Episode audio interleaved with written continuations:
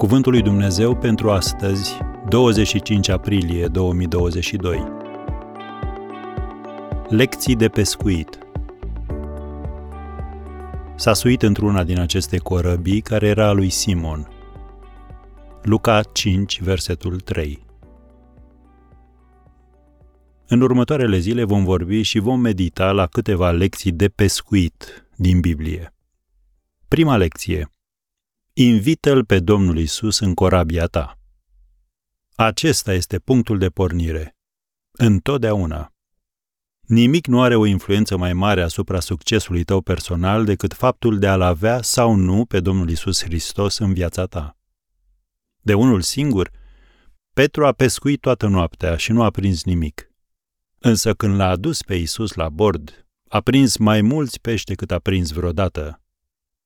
Acum, Domnul Isus nu a făcut niciodată o minune fără un scop anume. El s-a folosit întotdeauna de minuni pentru a ilustra principii. Așa că acest episod ne învață ce să facem când greșim sau când strădanile noastre nu sunt suficient de bune.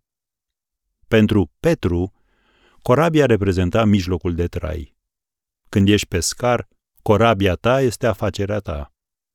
E semnificativ faptul că Petru l-a invitat pe Domnul Isus în afacerea sa și Domnul Isus a folosit-o ca pe o platformă pentru lucrarea sa. Ești dispus să faci ce a făcut Petru? Dacă ești, Domnul îți va binecuvânta afacerea. Firește, El va binecuvânta tot ceea ce îi dăruiești. Dacă îi dai Domnului toată viața ta, El o va binecuvânta pe toată.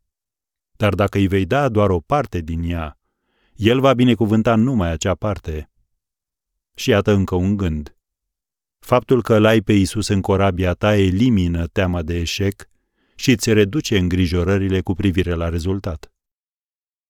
Când Petru l-a făcut pe Isus partenerul său de pescuit, rezultatele au fost incredibile.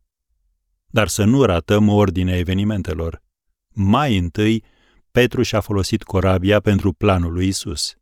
Apoi, Isus a binecuvântat corabia lui Petru și a folosit-o pentru a se îngriji de toate nevoile lui. Domnul Isus a spus, căutați mai întâi împărăția lui Dumnezeu și neprihănirea lui și toate aceste lucruri vi se vor da pe deasupra. Matei 6, versetul 33. Ați înțeles ideea? Mai întâi împărăția lui Dumnezeu, apoi toate celelalte lucruri.